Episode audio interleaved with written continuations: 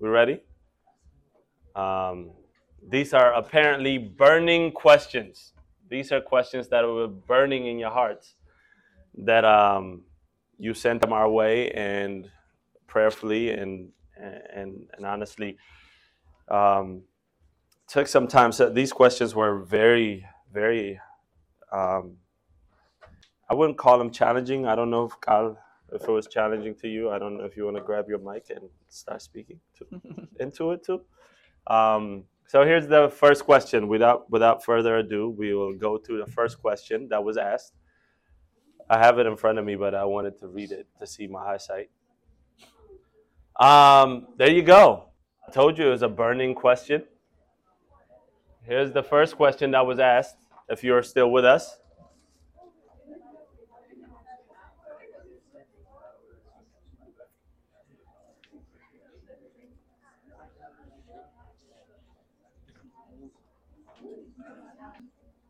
We're we're starting the answer, by the way. Caleb, back there in the back. Prowl, ladies. Um, uh, the sooner we go through these questions, the sooner we uh, will be able to fellowship. So her, here's the first question. What does the Bible say about the war in Israel? And should we take sides? Very good question.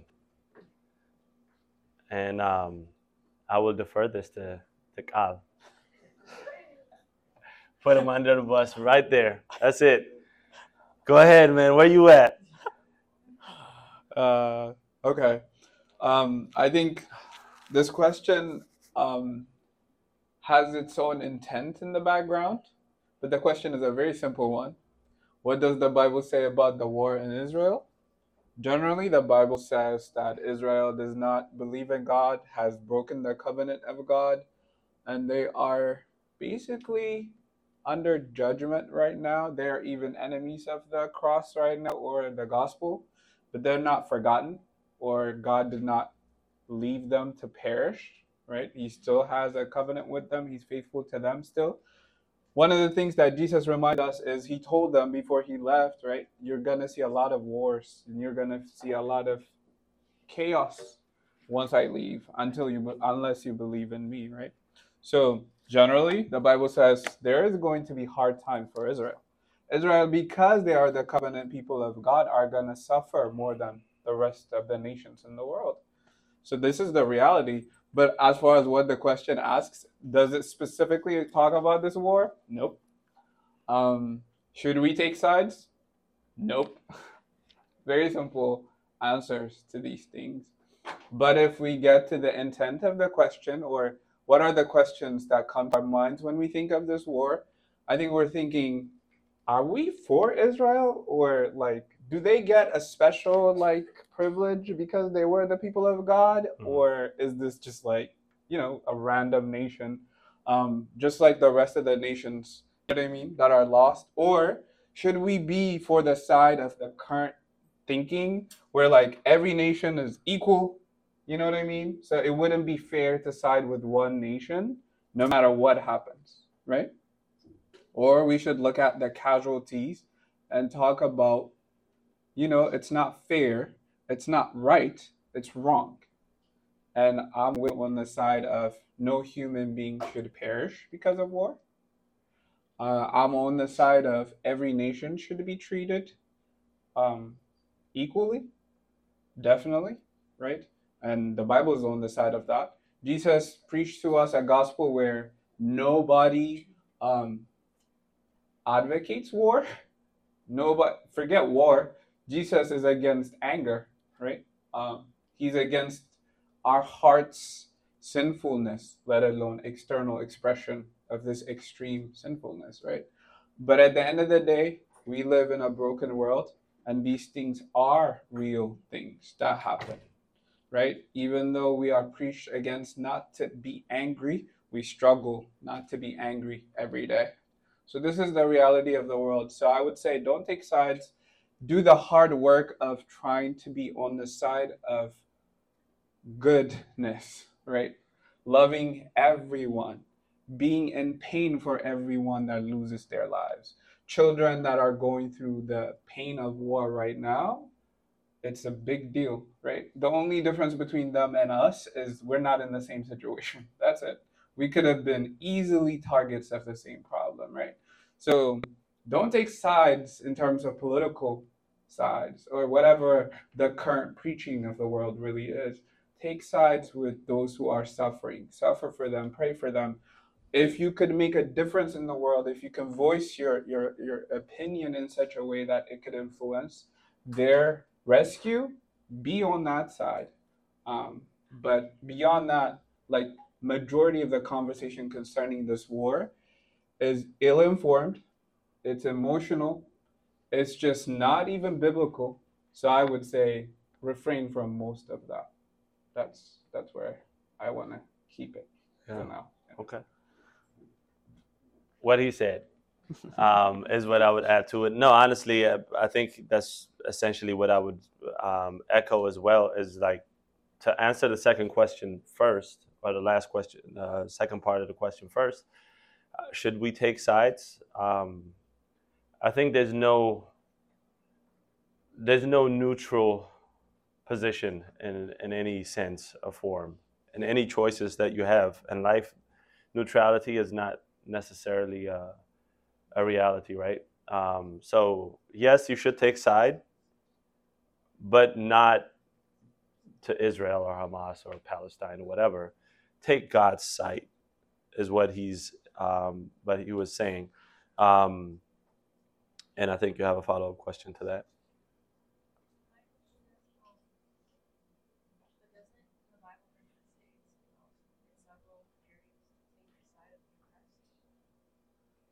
Yes. Um, doesn't the Bible say it's it's in our best interest, or it's the righteous interest, to take the side of the oppressed? Um, again, that's why I'm I'm bringing it, looking at it. What does it mean to be oppressed?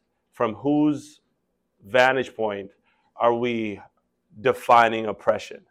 Are we defining oppression based on the vantage point of humanity? Are we looking at oppression from the vantage point of God, um, which every group of people with, if we're consistent with our definition of oppression, right? That's that's one of the things that we see a lot. Um, I was listening. I was I heard on uh, on the news yesterday that, or something I was listening to uh, or reading, that the Prime Minister of Israel was quoting Isaiah to justify his actions. But it's inconsistent, because Isaiah points to Christ and he rejects Christ. So if we're going to be consistent in our definitions of sides or oppression, those things have to be consistent across the board. And only the biblical worldview gives us that consistency. Um, so if Israelites are being oppressed, then we should be on their side in terms of, like, what does oppression mean? If if Palestinians are being oppressed, we should also take their side or um, stand for them. Um, if Canadians are being oppressed, we should stand for them. It's it it always strikes me when I was thinking through this question. I was um, I think last time we had a Q and A, the Russian-Ukrainian war was still at play, right? Which still is happening right now. But we never received a question. What does the Bible say about the Russia-Ukraine war? And I'm not trying to d- deflect or anything like that. But the reason why this question is asked in the context of the church is because of the role that Israel plays in, in, in, in our Bible. So there is a role that the Bible displays uh, for Israel, which Kyle, I think, articulated very well. And if we can, if, if it's not clear for you, then we can talk about it later, individually even. Um, so in terms of, like, what does he say about the war in Israel, this specific war? I mean, we don't, nothing would be my, my short answer. There's nothing specifically about the twenty twenty-three war between Israel and Hamas that the Bible tells us. But we do know that there will be wars just like anybody else. And then we can even take a, a, a contextual view of this is actually, this war that's happening is a judgment on Israel um, by God. Now we can take a look at it and we can say, but they're so technologically advanced, and then the news tells us that they're bombing and they're killing a lot more, and they put the city under siege. Read your Bible. They have been under siege, and they can go back, and this is what they go back to, right? They look at the context and they go three thousand years, or not even fifty years ago, and they say, oh, Hitler killed so many millions of us, and you know, we are so persecuted. And we are the oppressed group, and we've never been oppressed like that. Let's go back to ancient e- Egyptian history time, and they can they can point to that. But this has been going on not only, for, in the modern term, they would say this has been going on for seventy years or so, seventy-five years. I tend to think this has been going on for at least twenty-five hundred years. And this was a judgment passed on Israel in the book of Judges. Book of Judges started starts by saying, okay, God puts them in sovereignly, and we can't reconcile it. I can't tell you why God chose to do that in, in his mind, because I'm not God, um, nor can we reconcile it. And then they go into the land that he promises them, and they fail to dispossess the land completely.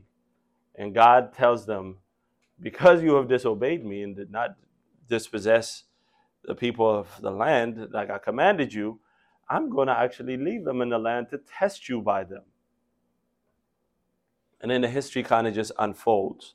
So Old Testament history comes from that to the point where Israel gets besieged, they get dismantled, they get the king, and they put a, a hook in his nose and drag him to Babylon. All these things, right? And Israel does stops to exist as a nation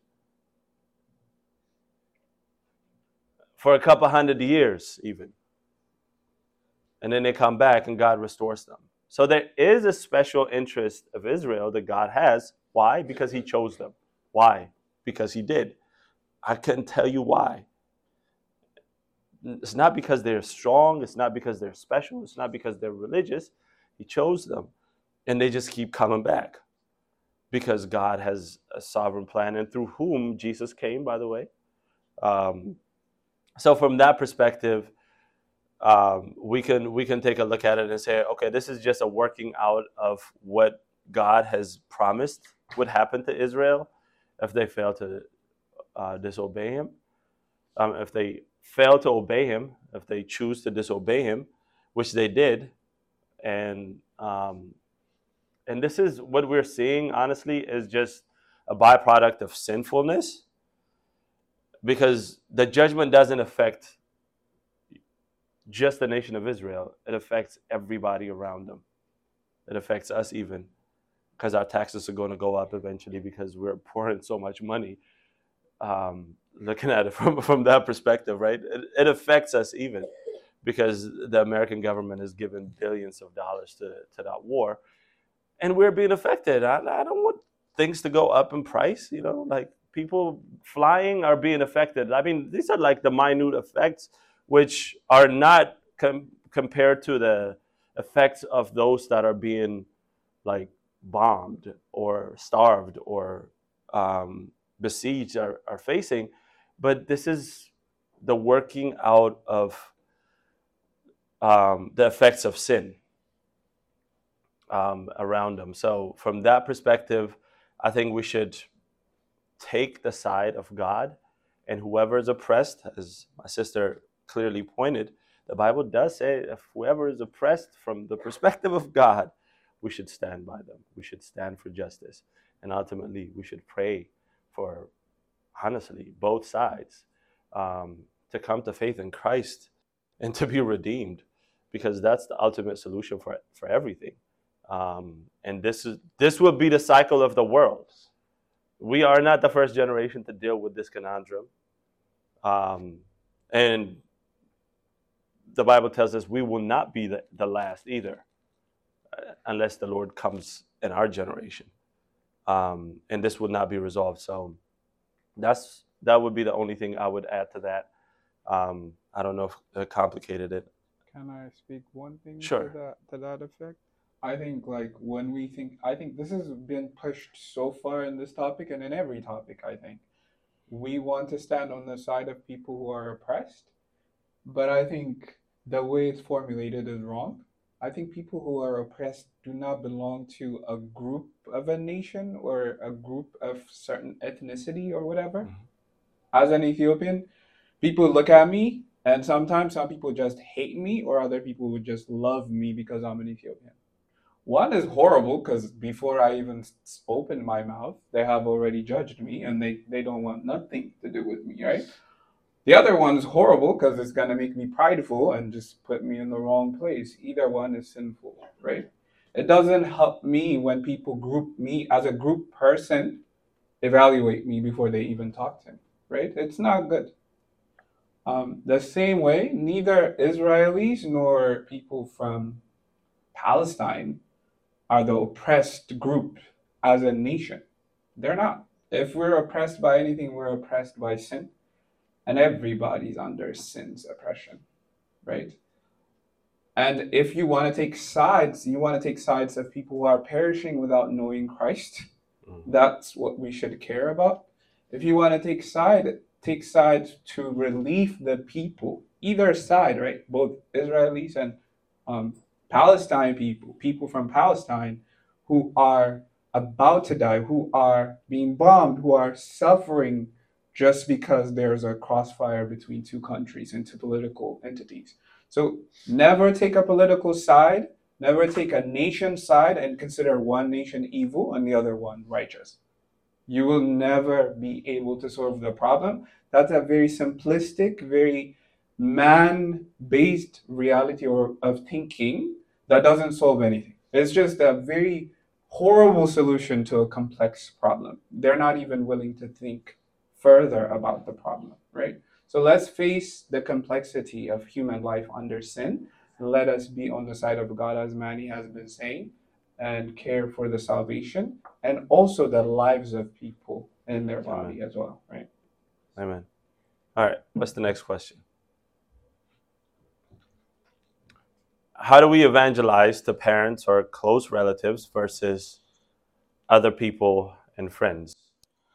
Um, since you went first last time, I'll go. See, I I picked these and ordered them the same way, so I'm I'm just taking the low hanging fruits. You know? um, I don't know who asked this question. Um, I don't know who asked any of those questions, um, honestly. But I would say, what's the difference between parents and close relatives? Um, or other people and friends. Um, that that's that's the first thing that I started thinking about. Like, why is there a difference? And I think the heart is those who are close to you, those who live with you, those who know you. How do you evangelize them um, versus those who don't see you every day and don't know your struggles or don't know your weaknesses and stuff like that? I think that's a lot easier for us to witness to strangers that we just meet, who don't know anything about us in our lives and our struggles, and because all we got to do is just go tell them about Jesus and how he saved us and how he can save them too, and then just going about our merry day and not necessarily be confronted by that person that we evangelize um, if they are to come to, to Christ, or there's no like um, cross-examination of our lives, so to speak.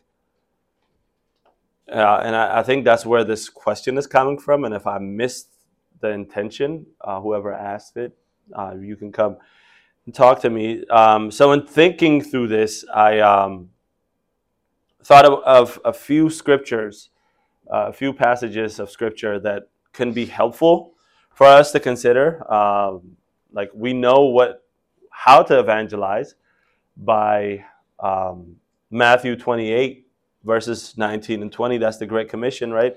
We have to go Um, and we have to proclaim the gospel, and we have to teach them what the Lord taught us. Um, that is more practical. Um, in Acts chapter one, verse eight, Jesus tells them, when you receive power, then you will be my witnesses in Jerusalem, in Judea, to Samaria, and then the ends of the word, right? So there's there's this model, if you will, that you start where you begin. Like you start at the center, and then you kind of just broaden the horizon. And the book of Acts ends with that, as Paul is um, proclaiming the gospel of the kingdom of God to whomever comes in Rome, which is to the Gentiles, um, and, and the fulfillment of that. But what I do want to emphasize, and I think we we go over that, is the conditional clause in that in that verse. When you receive power. So the witnessing and evangelizing is not something that we do in and of our own effort, or it's not a strategy. And there, there are helpful strategies of doing it. Like, you know, you can give tracts and you could go street preaching. Um, there's there's many strategies that are helpful, but we are just mere tools in that. And like, it's when they received the power of the Holy Spirit. It's through the Holy Spirit that we evangelize. So I think knowing that and believing that and applying that to our evangelistic endeavors, whether it's to parents or close relatives or other people or friends, um, that should be the emphasis. It's by the power of the Holy Spirit that we evangelize. Having that established, um, Paul reminds us in Colossians chapter four, verses five and six, that our speech and our conduct should be blameless in the sight of others. That we should we should speak wisely. We shouldn't be rash in the way that we speak to unbelievers. Our testimonies, our our, our conversations should be um, wise and attractive. So that's some another practical way to think about how do we evangelize. We don't want to go out and just say, if it doesn't call for that, believe in Jesus or you're going to hell. Like, you're a sinner, you're going to hell. I mean, the first thing that you you would receive from others is what? Rejection. People are going to, but they might not even know what sin is to begin with. Like, they might not believe, in, obviously, they don't believe in Jesus, but like, what is hell except for a curse word that I use when I drop something, right? Like, to them, it's not a real place.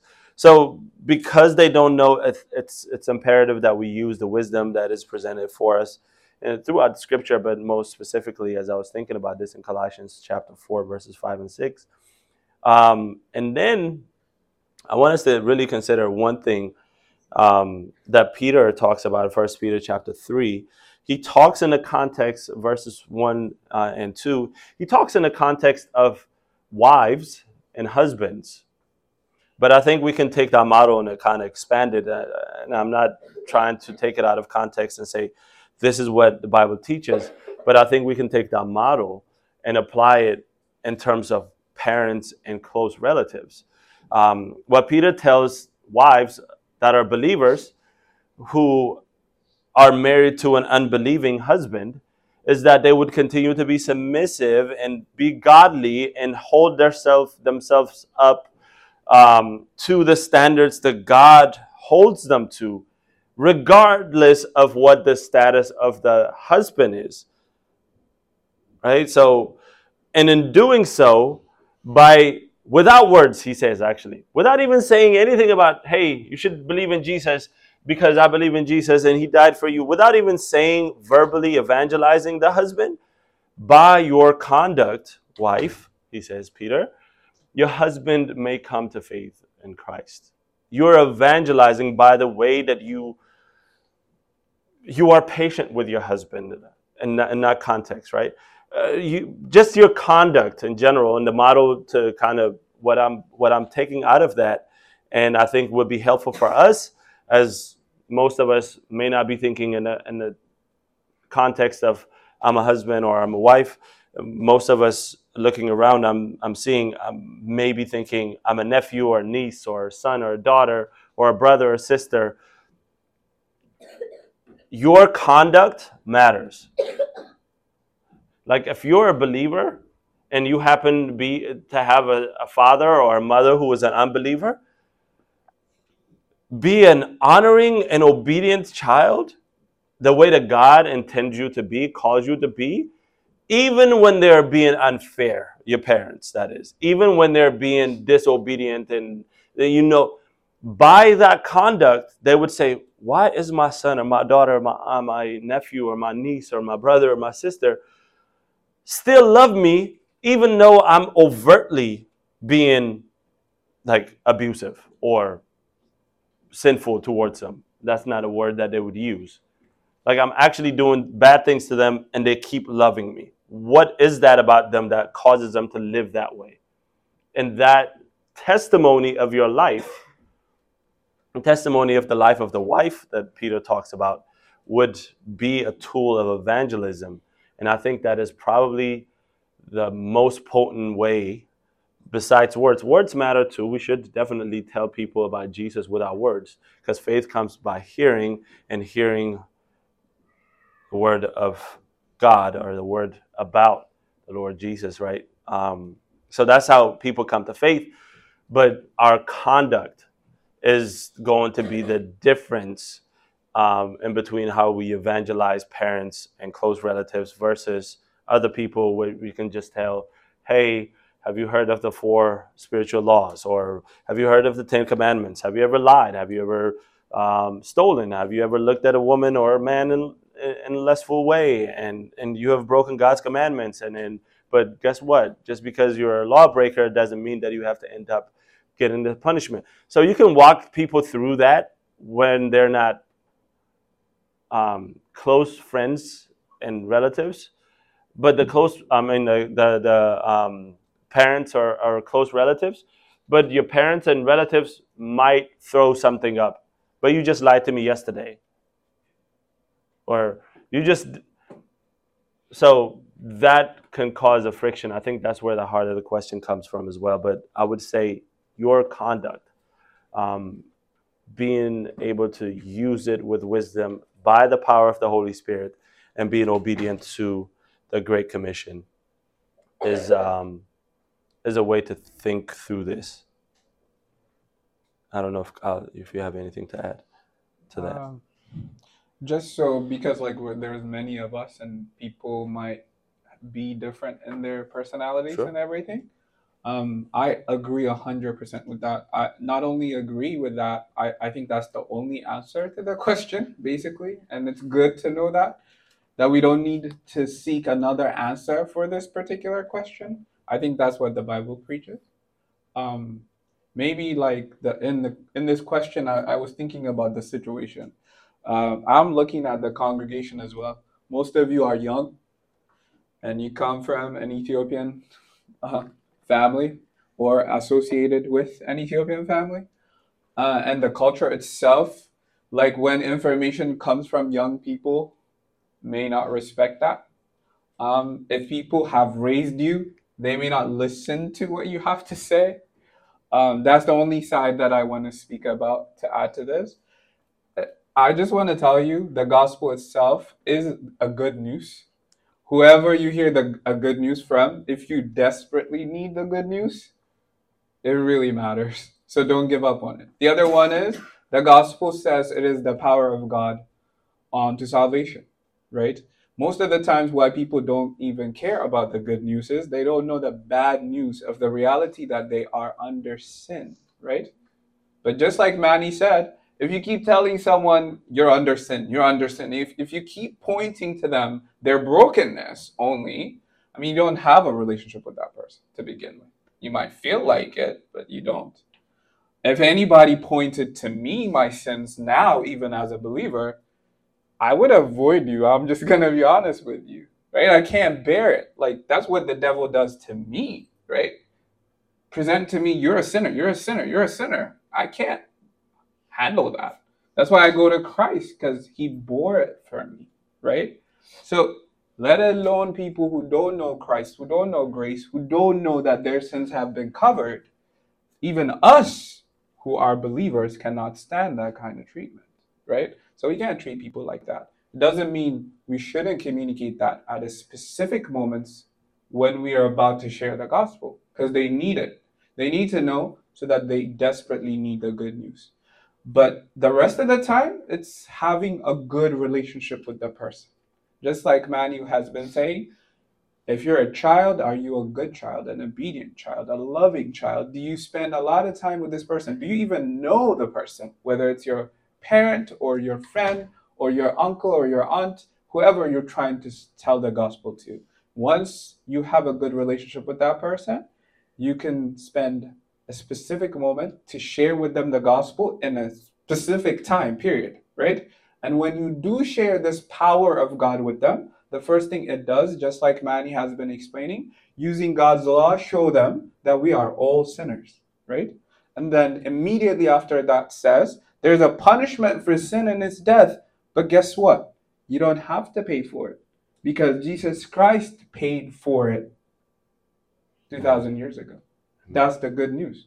But if they don't know they are sinful, they won't be able to receive the good news. But then after that, you let it go. God is the one who can do the work in the heart of the person. But just believe the message that you have is the power of God. It's the words of God. He does things according to that message, right? So I just want you to focus on that. Whether you're young, whether that person is not listening to you, make sure to have a good relationship and trust in the power of the gospel to convert them and present to them, present these to them in prayer ahead of time, over and over again when God gives you the opportunity. But don't make it an everyday twenty-four seven conversation because it's too much to continually struggle with how sinful we are, right? Yeah. That was good.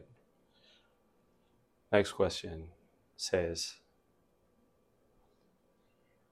if God has already revealed his word to us and given us the Bible, what's the point of prophecy? How do we know if a person is lying?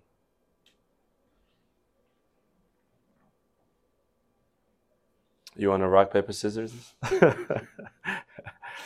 go ahead, man. Uh... I think um, this is asking, is prophecy necessary if we know God's will, basically, right? Um, from scripture. Um, I think yes. Um, the way I want to deal with this question is, prophecy is not God's word right now or ever. Only God's word is God's word, first of all. Um, I don't want to say that in the sense of prophecy does not come from God. Just because someone is prophesying, we cannot prove that they're speaking from God is what I'm trying to say to you. Not everyone who prophesies is speaking for God. You should be clear with that. The Bible is a completed prophecy that we know to be God's word, period, right? You don't need to go outside of that to get God's word. It's a complete work, meaning you don't need anything extra to live out the life God expects you to live outside of the, the Bible.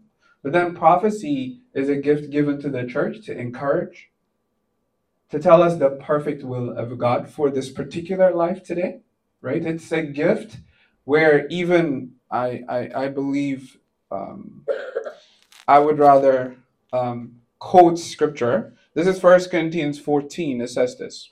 On the other hand, this is First Corinthians fourteen three. On the other hand, the one who prophesies speaks to people for their upbuilding and encouragement and consolation, right? The gift of prophecy itself is God's immediate interaction with his his his his like his people, basically, right? Right? So it's very helpful today, and today prophecy will be very valuable. Then, like, when you define prophecy, what is it? It's just speaking God's truth to God's people according to scripture, period. That spans into a lot of things we do every day. Like today, we worship. that brought the word of God to us particularly. And we evaluate it based on, does it conform to the word of God or not, right? And in the Bible, there are ways to know what's false and what's right. To the second question is, the Bible says, when a prophet or someone is prophesying, let other prophets sit, evaluate what he or she is saying, basically, mostly he, and say that's true prophecy or that's not. The prophet has to be subject to other prophets to be valid, validated. The other thing it says is if a prophet prophesies something that goes contrary to God's word, the Old Testament even says anyone who tries to take you away from God and tells you a false thing, you don't even want to hear what it says. Their life is at stake, basically, when they do that, right? So it's serious business. And then the last marker is if a person prophesies something, let's say it's about the future or the present or how you should live, and eventually that prophecy does not come true, it's a clear sign to you. You should not trust that person from that point on concerning prophecy. So these are very easy ways to tell if a prophecy is true or not. But the biggest marker, I would say, is if someone is saying something contrary to the scripture that you already know, stop listening. It could be anyone. It could be me. Stop listening. Um, so that's that's the, the way I think the scripture is also to discern. Yeah. Um, I would say, I think we need to define prophecy. And when we hear prophecy, or someone is prophesying, what we hear, honestly, is like this spiritual, like religious weatherman who tells you tomorrow there's going to be a sixty percent chance of demons and a forty percent chance of prosperity and a twenty percent chance of healing or something along the lines of that, right? Like, we're, we're, just, we're just looking at someone that forecasts something for our lives. Really, uh, contemporarily speaking, that's what we're, we, well, that comes to our mind immediately. Um, because that is just, we're inundated by it. It's all over the place. Um, and then election season is coming up. Just wait another year, and you will see so many different prophets pop up from the woodworks and tell you this person is going to win and that person is going to win and this one is going to win and God told them this.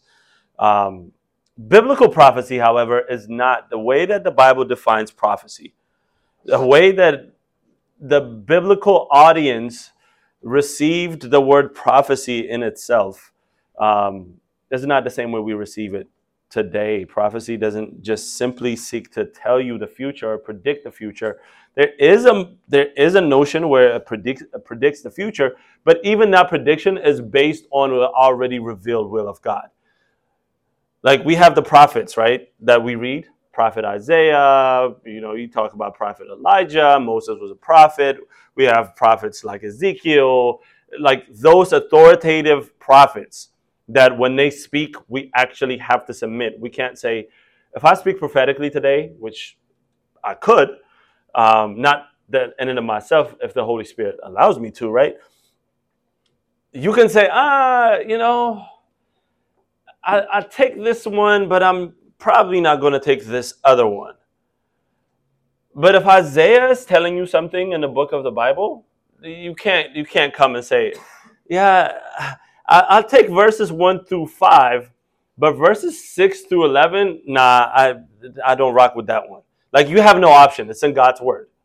And it is a prophecy. You have to accept it. If you don't understand it, you can say, I don't understand how this applies to me, and then seek God for that. But even them, I'm just pulling that out to give you the authority of the biblical prophets, the actual office of prophet, and, and those who wrote the, the Bible for us. They speak authoritatively, but even when we look at their prophecies, an overwhelming majority of it, even if they're predicting the future, they're more concerned about what God's people's heart should be today. And then they're reflecting back to what God has already revealed in his word to go back. So the idea of prophecy is not necessarily to predict the future for you so that you can kind of just keep doing what you're doing until that day comes. It's it's for you, it's for you to make a change of your life today. That's that's another thing. So again, going back to the, the definition of prophecy, and I looked it up both in the Hebrew and in the Greek. um, it's, it's just just a revelation of divine truth. That's all it is.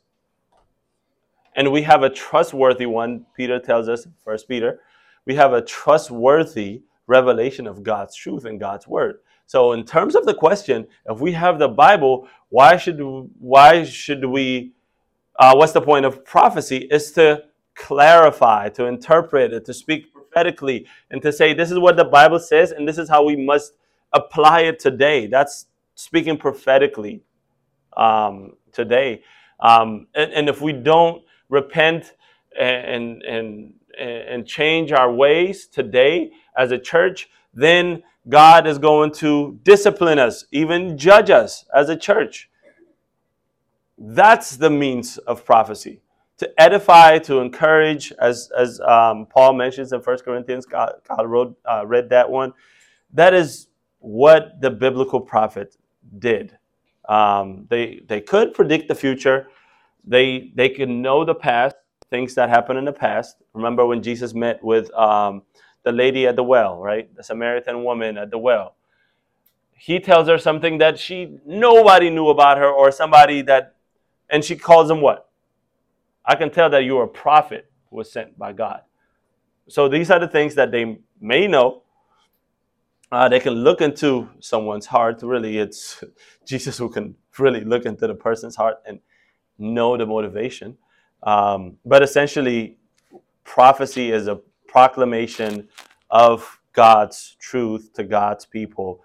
They're not magicians, or they're not spiritual weather people that can come and tell you, hey, you know what? God is telling me right now, in, in the year two thousand twenty-five, you're going to whatever. Um, or in the year two thousand thirty, you're going to be making one hundred sixty thousand dollars a year. Um, and you're like, yes, I need that. Grab onto that, put it in my pocket, hold on to that, live by that. Like, who doesn't want to hear something like that? You come tell me that I'm, I'm, I'm I won the lottery. I'd be happy too. But it's not sensual in nature. It's not something about sensible. I'm not saying that God can't speak to you in that way, but the overwhelming uh, culture in our time, and that's what we want to hear is. And God even warns us against them, which leads me to the second part of the question. How do you know when a person is lying? Short answer, you don't. As they're speaking, you don't. But there is a litmus test. Thank God for that. Deuteronomy chapter eighteen, verse fifteen. God tells them, by the way, this is actually Moses tells people of God that God will raise up a prophet, and this is how you know this prophet is te- telling the truth. If the prophet says something, and he actually God through Moses is saying this, if he's saying these things and he's saying, I heard it from God, and nothing doesn't come to pass or come true, man, just ignore him. Don't, don't even listen to him. I mean, in some parts of Scripture and the law, they're actually supposed to take him out of the city and stone him to death. Not encouraging that by, by any means. That is more a civil law, which we'll deal with later, than anything else. But just don't pay attention to him.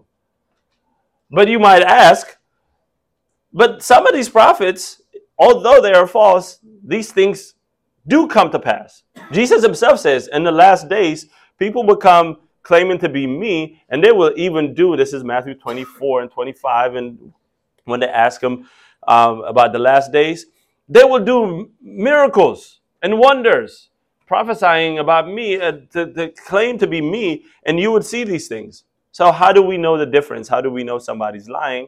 And that, you can go to Deuteronomy thirteen, and you can find that answer for um, for that as well.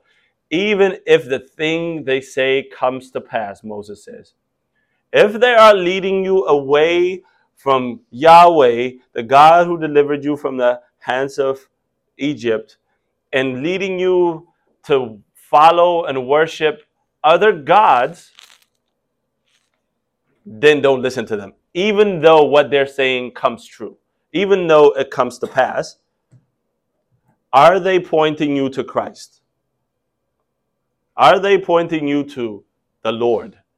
Or are they pointing you to financial wealth and health and prosperity? And those are low-hanging fruits, or, or whatever the sensuality things are, or success in, in, in a worldly way, or like fame and fortune and all those things. Are they leading you to that, or some kind of cult practices? Are they leading you to that, or are they pointing to, okay, these things are happening in your life so that you can worship God and honor Him and look to Christ and be focused on Him? So that's a litmus test for, for us. Biblically, the Bible provides. One, does it come to pass? If it doesn't, easy. You tell me a false uh, prophecy, you, you're, you're not a true prophet. But if it does come to pass, then what is your intention? Where are you leading me? Are you causing me to be conformed into the image of Christ? Or are, are you trying to change me into the patterns of this world? Which one is it? Now, if it's the, the latter, then you don't listen to them, is what God commands us to do. Um, so just redefining prophecy to know that this is just a proclamation of God's will. Um, for our context, so that we can live a godly life today, so that we can avoid or receive a promise or avoid a consequence of it. That's what prophecy is. That's why it's necessary for us today. Um, and, and how do we know them? Those two um, uh, portions of Scripture, Deuteronomy thirteen and Deuteronomy eighteen, give us a very clear picture for that. Um, for the sake of time, let's uh, run through the next question. Um, what does the Bible say about tattoos? I have a really short answer. Can I go? Yeah. yeah. So the Bible, what does it say about tattoos? Because I know most of your parents probably have a lot to say about tattoos. Um, here's what the Bible says about tattoos. It's very short. One verse. And you shall not make any cuts in your body for the dead, or make any tattoo marks on yourself. I am Yahweh. That's what the Bible says about the tattoos. But what does that mean? So should we have it or not? What's happening? I know, I'm just joking. I'm just giving you um, time to breathe and laugh. And, you know, everybody seems to be tense. Um, especially this is a tattoo issue, right?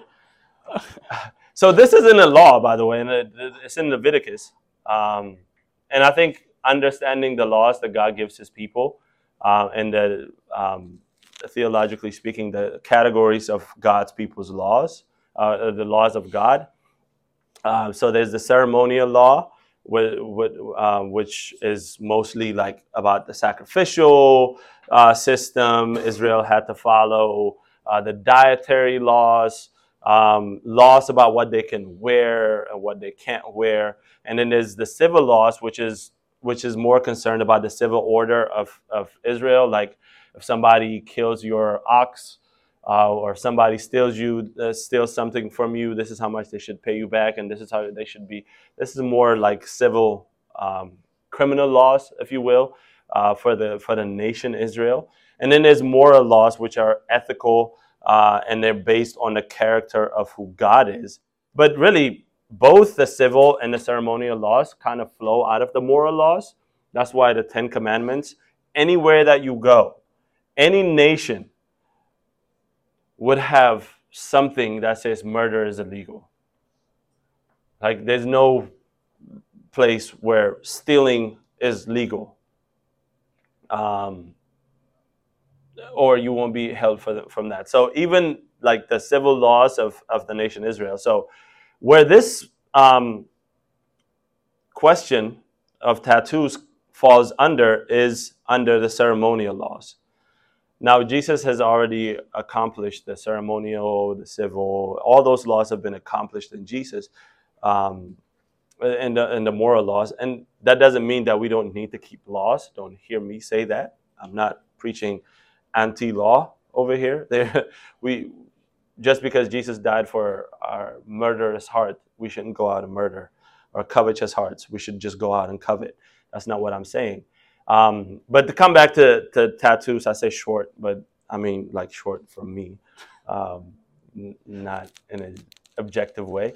Um, this falls under the ceremonial law, where God intended, um, when God gave this ceremonial law, the point of it is to point to the Messiah first, right? The ceremonial law, the sacrificial system, is to point to Christ and how he would be the atoning sacrifice for us. That's why Israel, year after year, and read the book of Hebrews if you don't, if you uh, want to know more, they went and they killed animals and they sacrificed to point to Christ. Uh, that's the point of the ceremonial law. And also, they um, God wanted to give Israel a distinct culture, a distinct um, a kind of conduct of life that is going to make them different than those nations around them. So the nations around them at that time would actually mark their bodies for the dead and make tattoos um, on them for the dead. And because God did not want them to be like the other nations, which Israel turns around and they say that we want to be like the other nations, give us a king. Another conversation for another day. But um, so it's it's that law that that that the Bible explicitly talks about tattoos. Um, if you go out and get a tattoo today, do you lose your salvation? I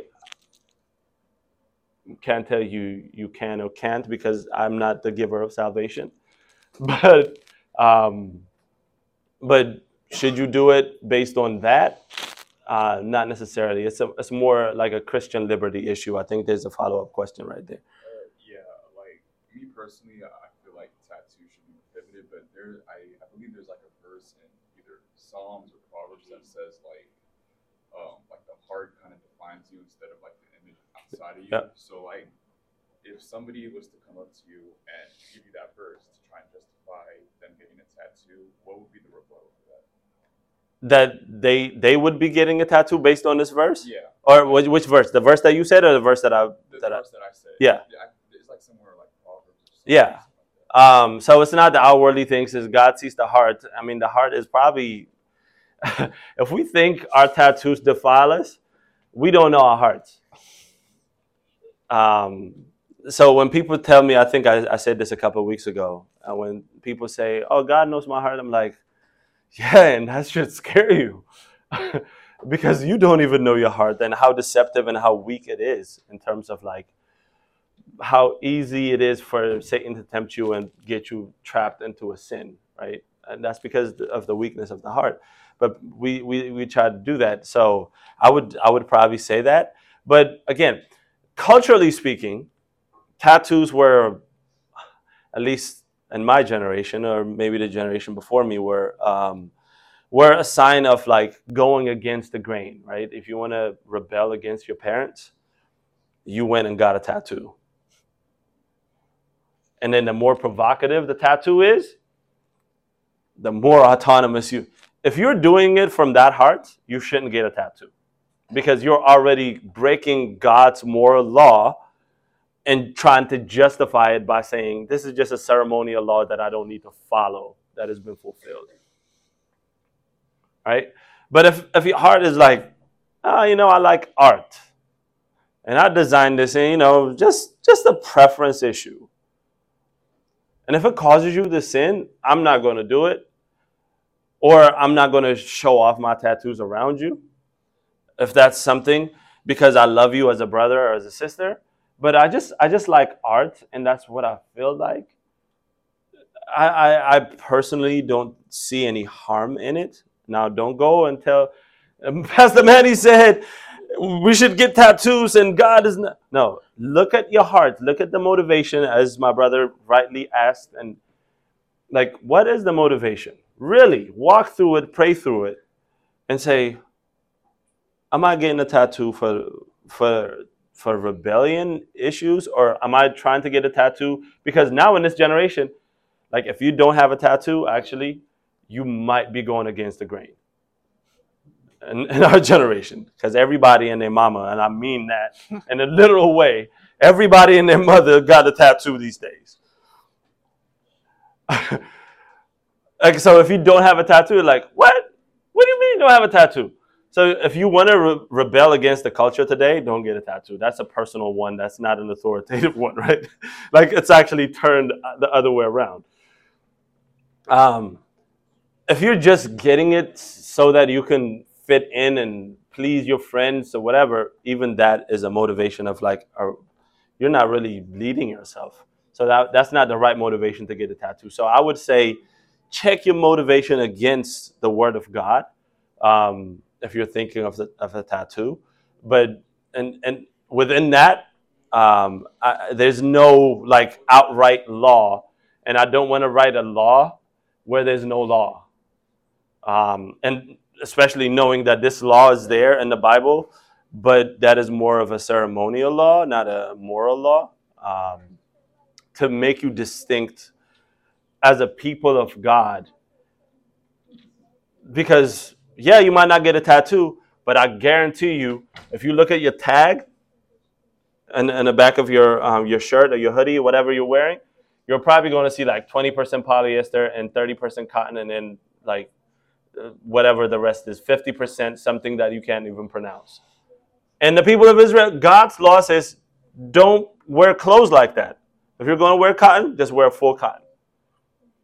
But we still do that, right? So those are ceremonial laws. We get to pick and choose based on the motivation. Um, that is the shortest answer that I've ever given, says sarcastically.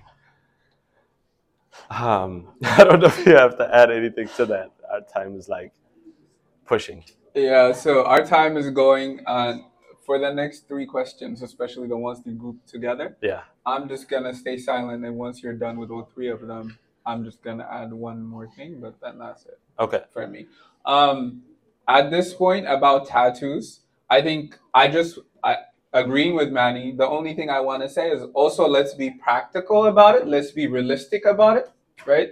Um, if you go on the internet and research the topic, uh, like almost everybody has tattoos, and the meaning of their tattoos has nothing to do with them. They don't care about it anymore. Like, what's your tattoo? It's about peace. Like, what particularly about peace did you want to say with your tattoo? They have no reason. What's this tattoo? Some people would say, like, this is a person that I used to be with in the past. And is that person in your life right now? No, like, I don't even, you know, like, have a good relationship with them. I have a horrible relationship with them.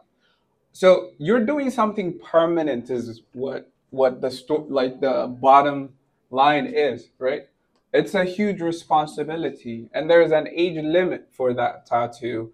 Um, and the other thing that I, I want to add in that reality is like, it's just the way you do it, just like Manny has been saying, if it's for the sake of creating something in yourself that you should have in Christ, like being unique or, you know, going against the culture just because it feels like you're holding a higher moral stance by by doing like by getting that tattoo, I'm just telling you, the only way you could do that is by believing in Christ and following him, following what he did. Christ was like nobody else on the earth. If you really want to be different completely from everybody, imitate Christ. And you don't have to go far in your journey for you to stand out in, in real life. Other than that, also don't forget, when you go to a place of employment, if you have tattoos on a certain place, they won't hire you just because of that, right? So like, all I'm saying here is, let's, so I, I started by saying I agree one hundred percent with Manny. So I believe there are no rules for tattoos to be, like as Christians that we have to follow, right? We can either have them or not within the the like the truth that Manny revealed to us. Let's do it for the right reasons and in the right heart. But on the other side, I want us also to be wise and understand this has physical implications in our lives. Let's be wise about these decisions because they're not reversible. A lot of people go through pa- tattoo removal processes and they pay a lot of money. They spend a lot of time and go through a lot of pain to remove something they put on themselves. So it's not a small, lightly, something that you can take lightly um, to do. But other than that, um, I don't see any problem with it either. Um, just be wise about it. All right. Um,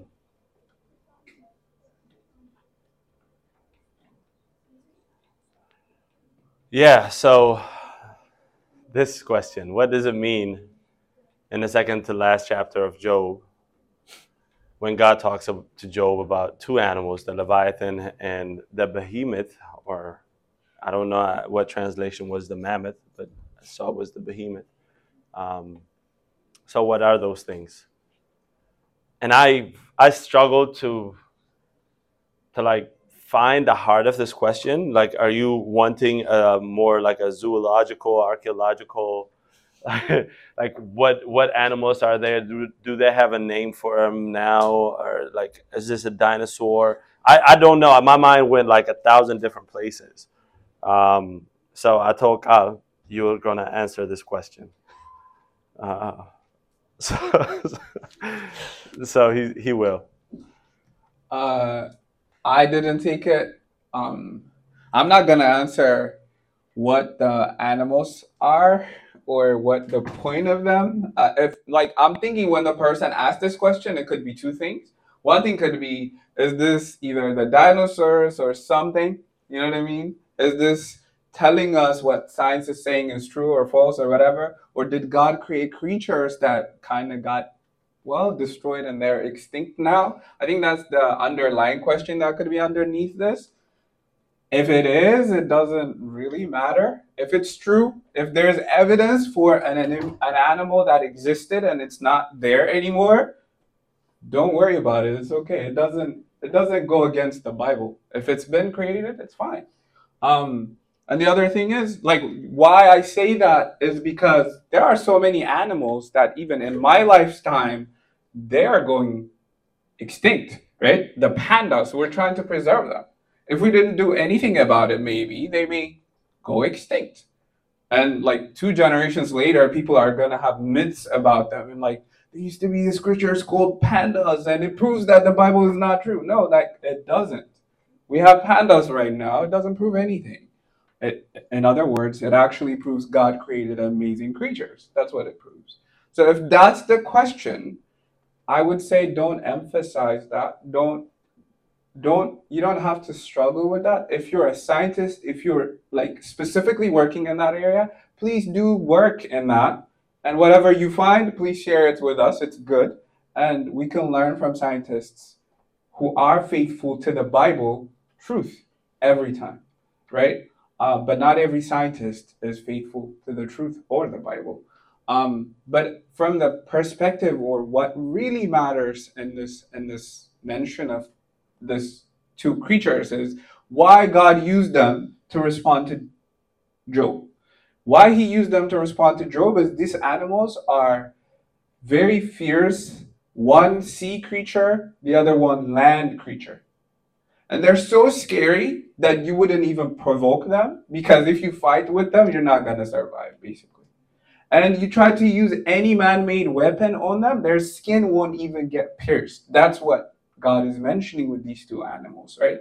And he's mentioning, like, if you're so scared to actually provoke a creature that I made, how dare you think you can speak to me or relate to me as if I'm not even as scary as that?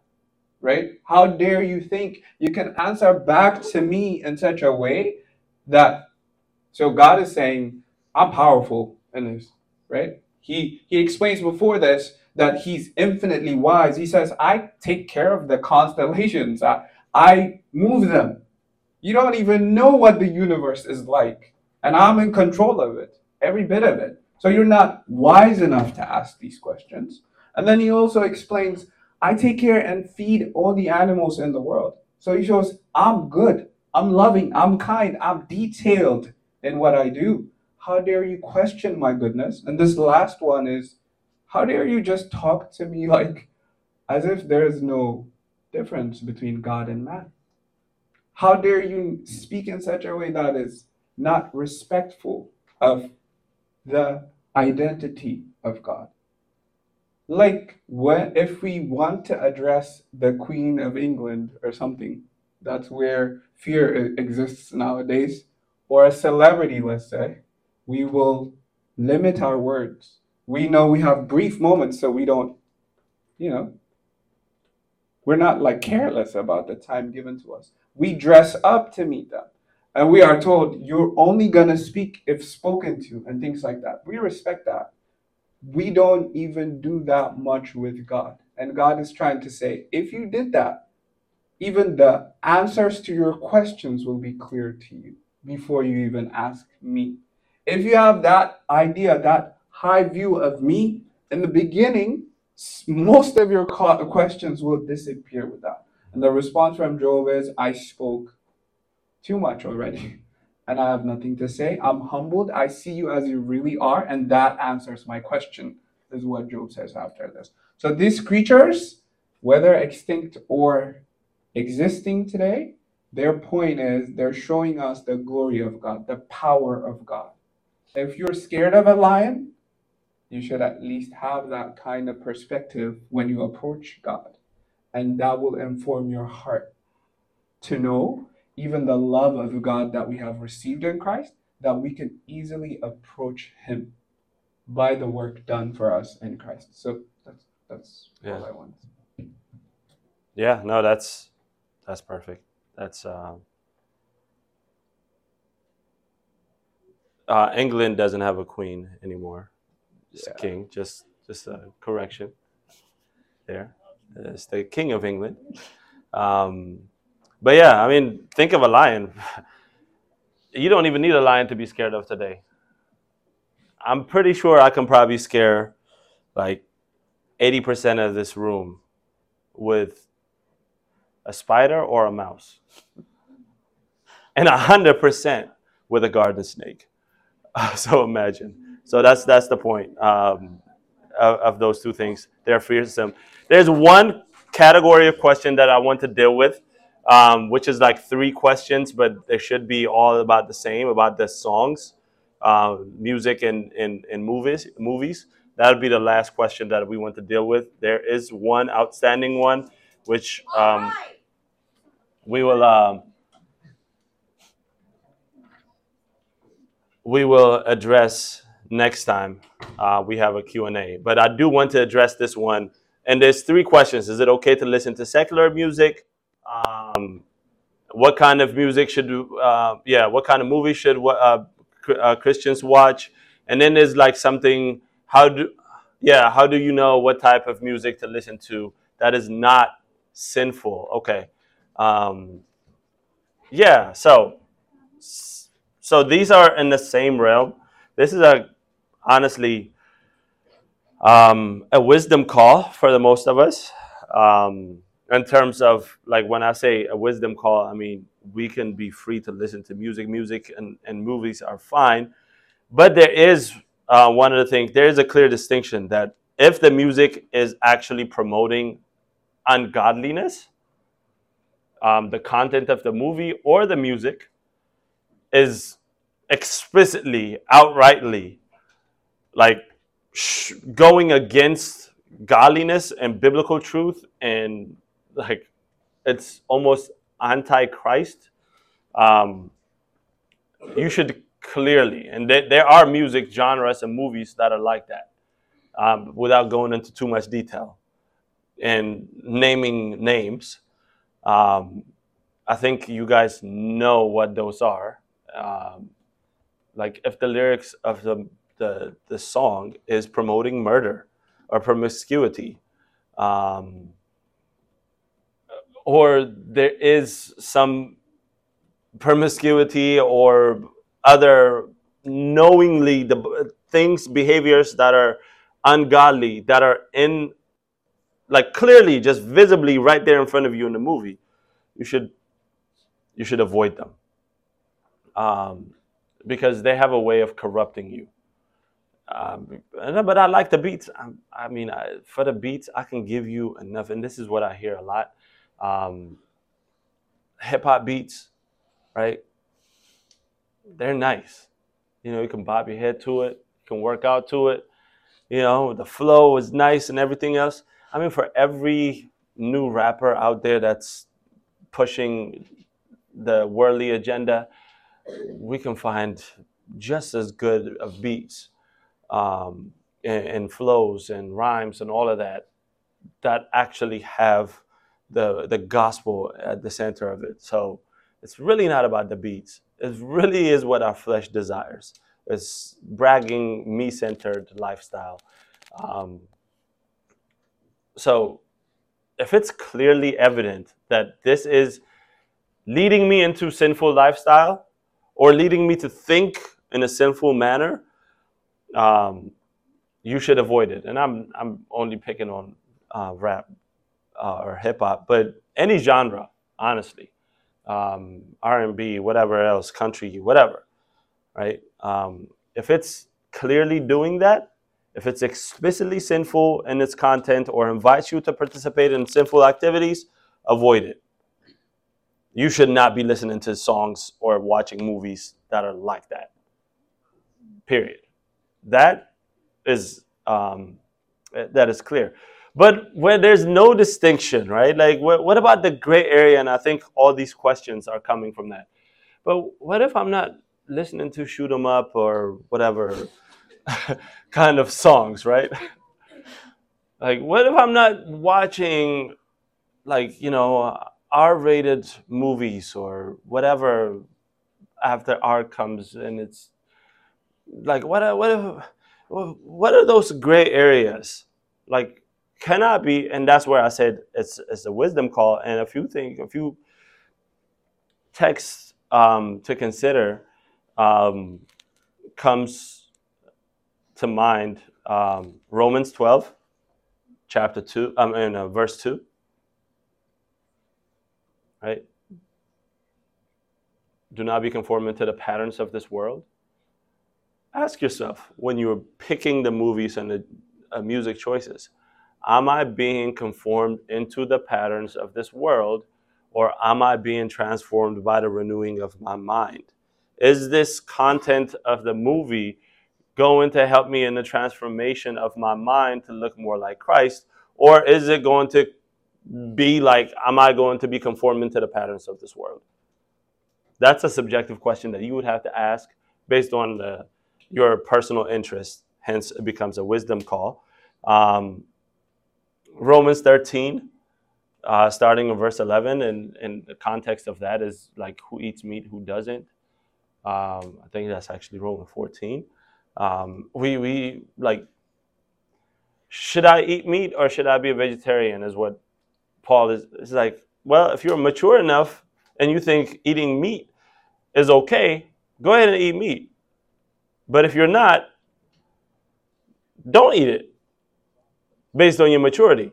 But if you're a mature one, don't look at the immature or the less mature brother and one, judge him, condemn him, and two, don't flaunt your maturity in front of somebody else. Look what, what I can watch. I'll break it down to you. If you're struggling with lust in your heart, and if the lyrics of a song that has that kind of intention towards it, and you want to avoid that, and you get into your friend's car and they're playing music like that, and they're not struggling with that same sin, but you listening, and then they look at you and say, man, that's just words, man. What, what are you talking about? Don't be that guy, is what Paul is saying. Because you're being a stumbling block and you're causing your brother to sin and you're not loving to one another. So that's the wisdom call that I'm, that I'm talking about. If you are going, if you have nightmares at night and you go on a sleepover and your cousin that you're sleeping over at loves scary movies and gory movies that are really dark, and don't make them watch that or make fun of them. Instead, just watch something that you both can find where neither one of them are there. Like, gory movies in and of themselves are not inherently, you know. So it's a wisdom call from, from that perspective. Um, if it invites you to participate in sinful activities, avoid it. Um, if it's sinful in its nature, uh, avoid it. And, and it's clear. We know it. I, I mean, I don't have to go into details. You know what's wrong. Like, you know what they're saying in their, in their lyrics is wrong. You know the actions that you're looking at it on the screen. You would not allow anybody to come into your house and catch you doing the things that you're watching them do. So that's that's a more practical, but also based on biblical truth, um, way of thinking about what kind of uh, music. Listen to good music. There is such a thing as good music. Watch good movies. Entertainment is a grace from God. Like, it's a gift to be entertained, to listen to good music. I think we listen to some, some good music to, today. We even sang it. I I heard it, right? Um, but I get it. Like my brother here would confess that he, he actually works out to hymns and podcasts. Me, on the other hand, uh, not judging, by the way. I mean, it's it's hard for me to, to get on the bike and just be like, uh, like, at the cross, at the cross. I mean, great. I love those songs. That's great music. I, I just, I, I can't, I can't get hip to that. So I would listen to, um, like Christian hip hop, and like it gets my blood going, right? Like I'm like I'm running and I'm running to the beat, and it helps me even whatever. But that's that's just like a more personal look. But if if you like hymns and you work out to to hymns or podcasts, man, pray for me. I want to be like you when I grow up. Um, but just listen to whatever good music, or watch any good wholesome Uh, movies. That's a general rule of thumb um, in, in that sense.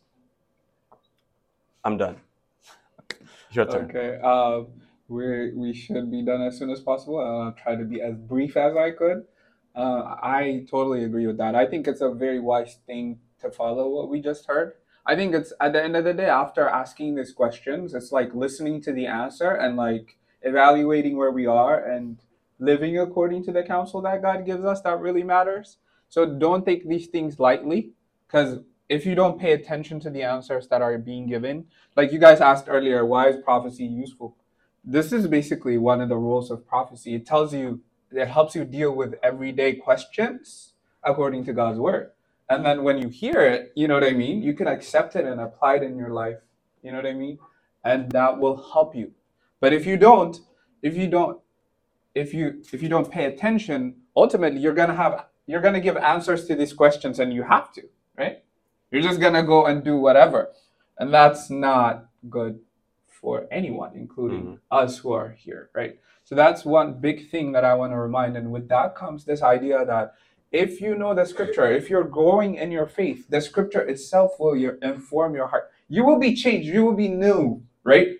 Like, when you're changed, what you experience is going to be different. You're not gonna, like, if you've been eating junk food for a while and like for a month you start eating healthy, you go back to the junk food, your taste buds are different. You don't, you don't, it's too sugary or it's too junk. Like, it, you can taste the, the fat or the, the like, it, it's not exciting anymore. You know what I mean?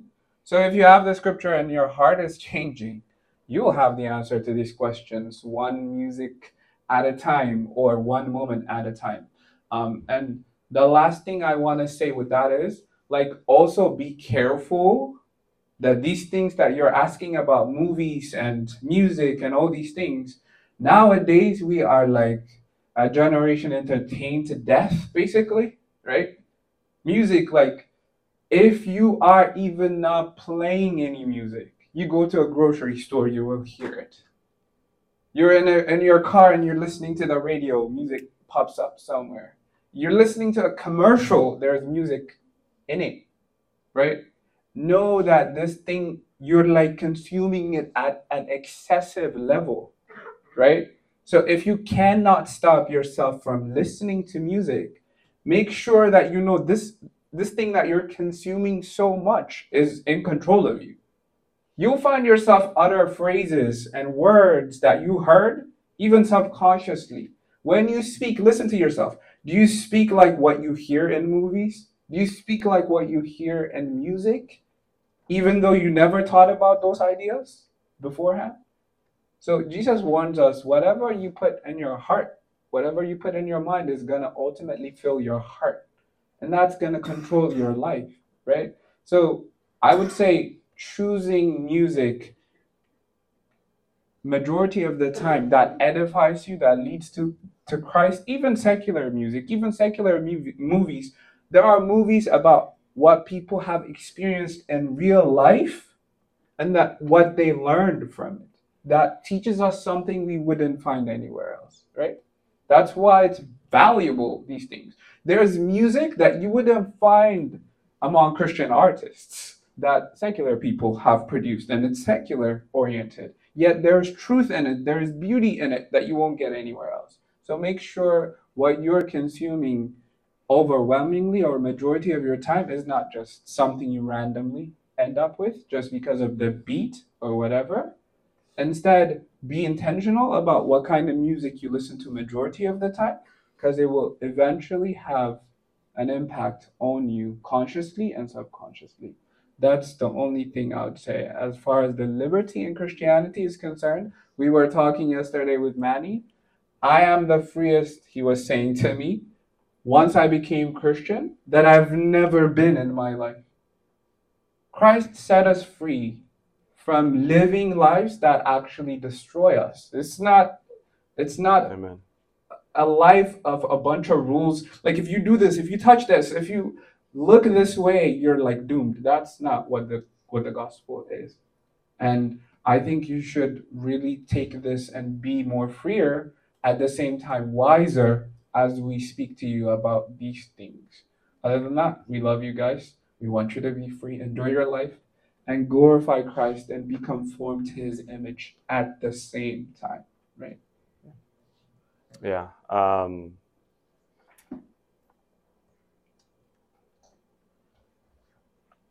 I was going to add something, but I see that time is already, like we're twenty minutes over time already.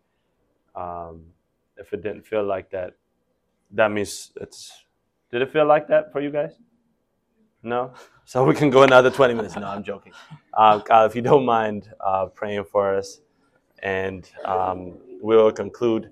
As we're getting ready to, pl- uh, to pray, if you joined us late um, right after this, and those of you that are getting baptized, I hope you guys have you guys are ready.